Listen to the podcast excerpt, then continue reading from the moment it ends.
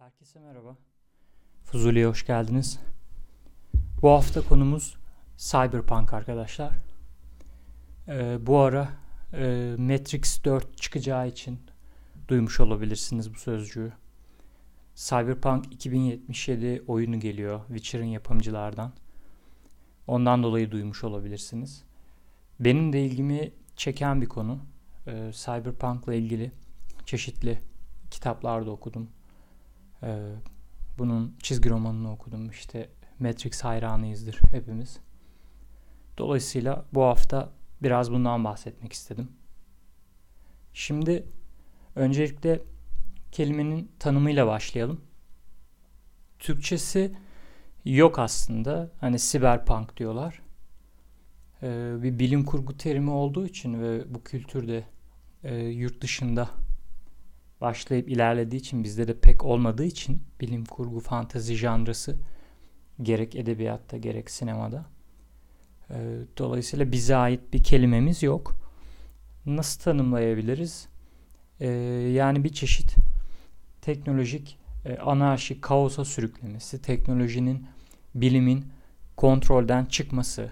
Yani bizim e, ürettiğimiz, yaptığımız şeyin, ortaya çıkardığımız bilimin icatlarımızın artık bize karşı olmaya başlaması. Zaten bu yapay zeka konularında da duyuyorsunuz işte makinalar bilinç kazanacak mı?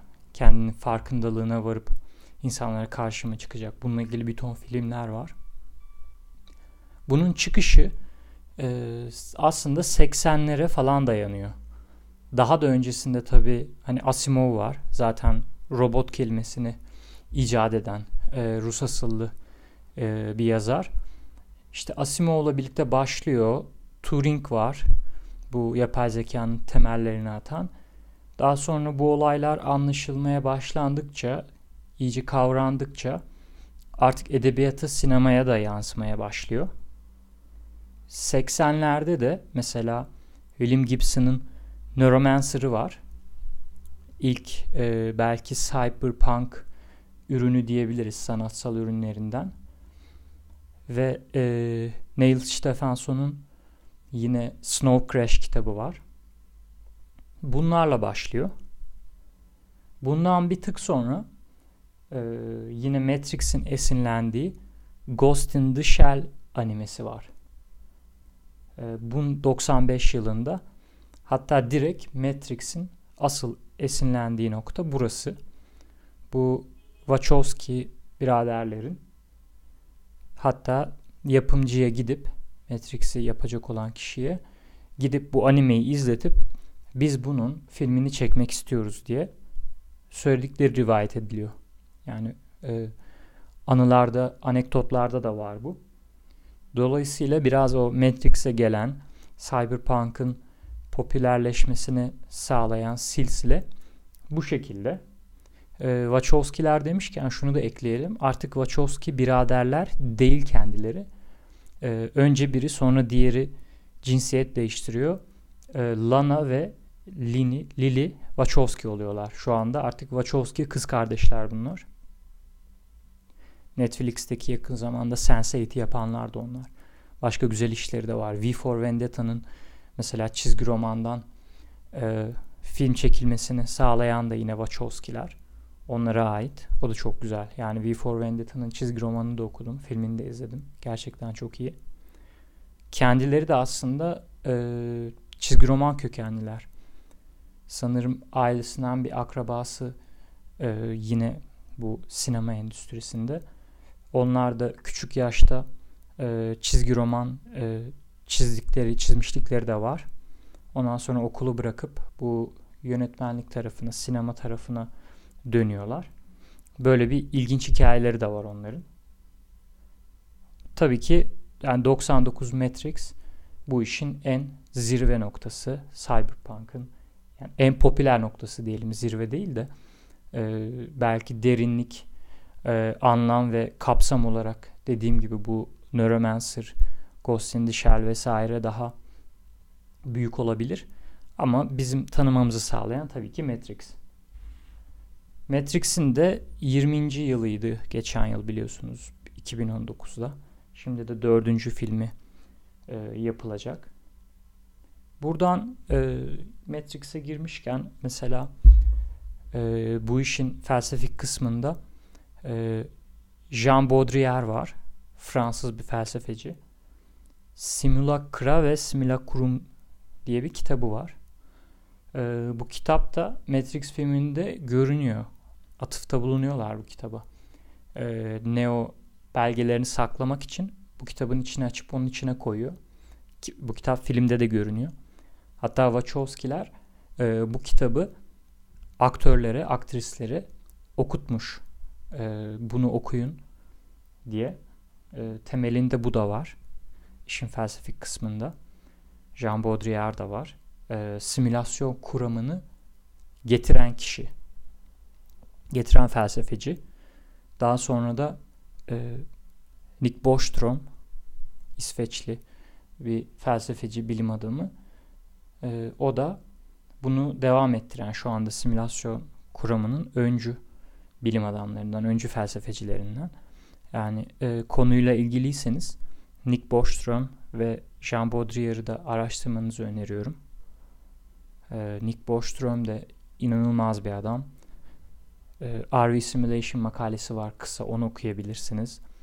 Sanırım kendisi lisans okurken 3 e, bölüm birden okuyor. Yani 3 tane lisans programını, 4 yıllık programı aynı anda okuyor. Öyle bir adam.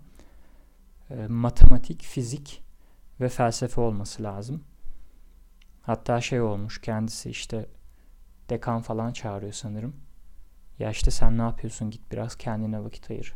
Spora, sanata, gezmeye deyip e, onu bir tane e, lisans programına atmak istiyorlar. Başarısız olduğundan değil de e, çok böyle artık sürmenaja bağladığı için. Şu anda da kendisi sanırım Oxford'da e, Future of Humanity Enstitüsü'nü kuran kişi, onun başındaki kişi e, insanlığın geleceğiyle ilgili çeşitli kuramlar hazırlıyor. Bunun felsefesini yapıyor. Yine keza yapay zeka ile çok ilgili. Cyberpunk konularıyla çok ilgili.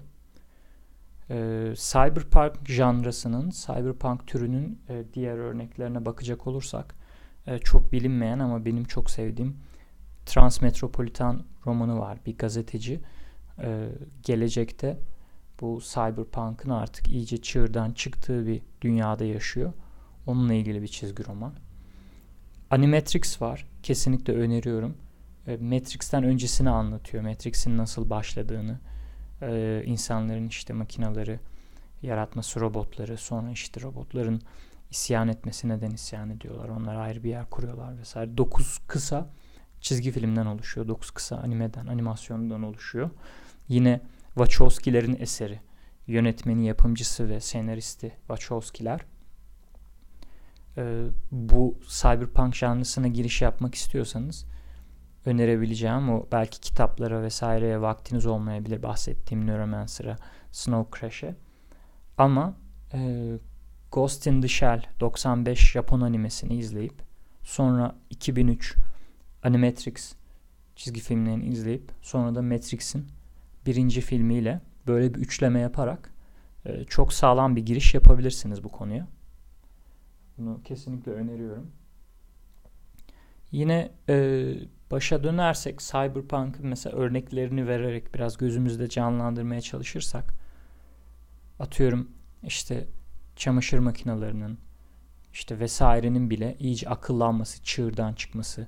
Diyelim ki işte çamaşır makineniz başına buyruk hareket etmeye başlıyor. Çamaşırlarınızı bir şekilde yırtıyor, bozuyor kurutma makineniz veya e, atıyorum şeyde mesela Cyberpunk 2077 oyununda da e, bunun çok örnekleri var. Adam e, spor salonuna gidiyor.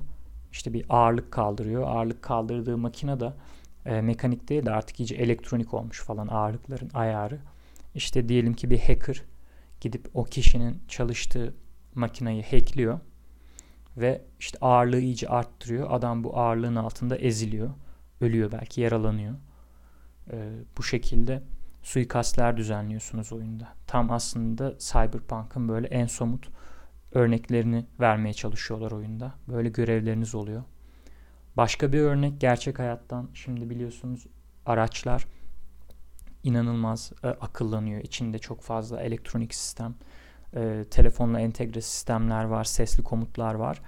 E, geçen yıl falandı sanırım bir e, Jeep'i şey yapıyorlardı SUV aracı e, hackerlar araç giderken gerçekten hackleyip yoldan çıkartı, çıkartıyorlar.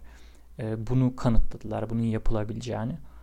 Artık bir nevi bilim kurgu olmaktan çıktı cyberpunk yani.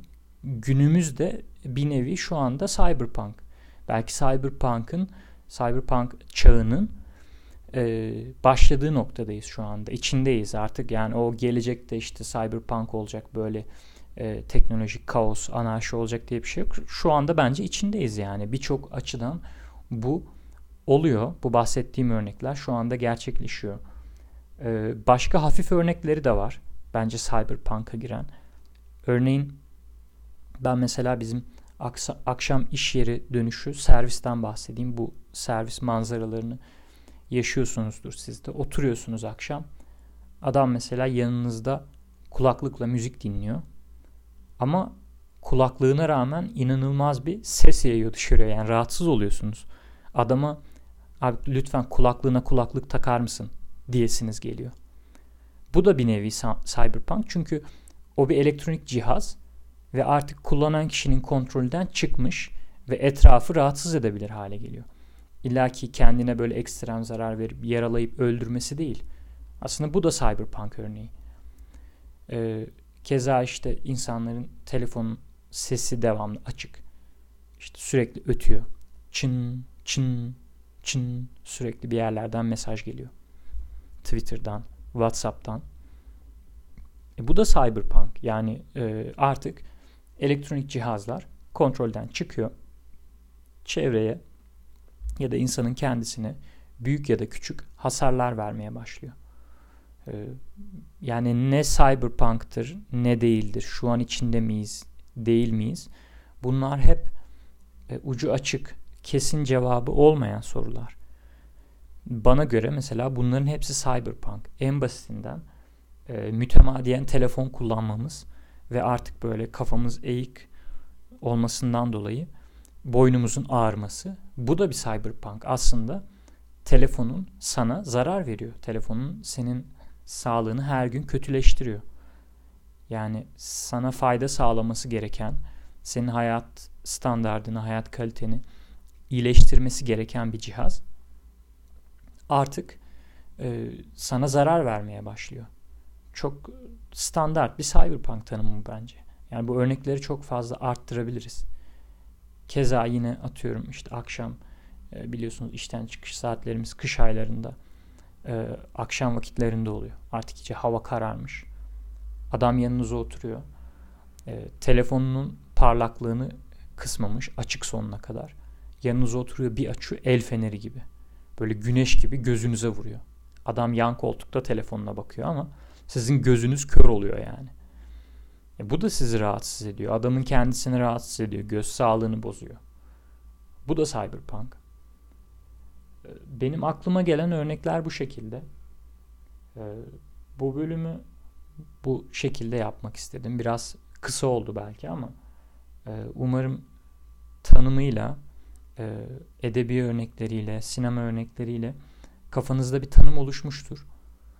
Ee, işte bu tanımını anladıktan sonra, işin temel felsefesini anladıktan sonra da e, siz de etrafınıza bu gözle bakabilirsiniz. Yani bu çağın içinde miyiz şu anda? Yoksa daha gelmedi mi? Ee, siz ne düşünüyorsunuz bilmiyorum ama bence şu an biz kesinlikle içindeyiz. Hani öyle akıllı evlerin, e, yürüyen evde hizmetçilik yapan robotların e, hayatımıza girmiş olmasına gerek yok. O yıllar geldiğinde başlayacak cyberpunk e, diyor olabilir kimi insanlar. 10 yıl sonra, 20 yıl sonra. Bence hayır. E, bence kesinlikle içindeyiz şu an oldukça. Belki 3-5 senedir, belki 10 senedir. E, akıllı telefonlarla, akıllı arabalarla artık. Ve teknoloji bize e, kesinlikle zarar veriyor. Ufak ya da büyük. Belki öyle bir noktaya gelecek ki artık faydasından çok zarar sağladığı bir noktaya geleceğiz. E, bunları düşünmekte fayda var ara ara. E, eğer size öyle bir farkındalık katabildiysem ne mutlu bana. E, bu podcast görevini yerine getirmiştir benim için. Teşekkür ediyorum dinlediğiniz için. Bir sonraki podcast'te haftaya görüşmek üzere. Kendinize iyi bakın arkadaşlar.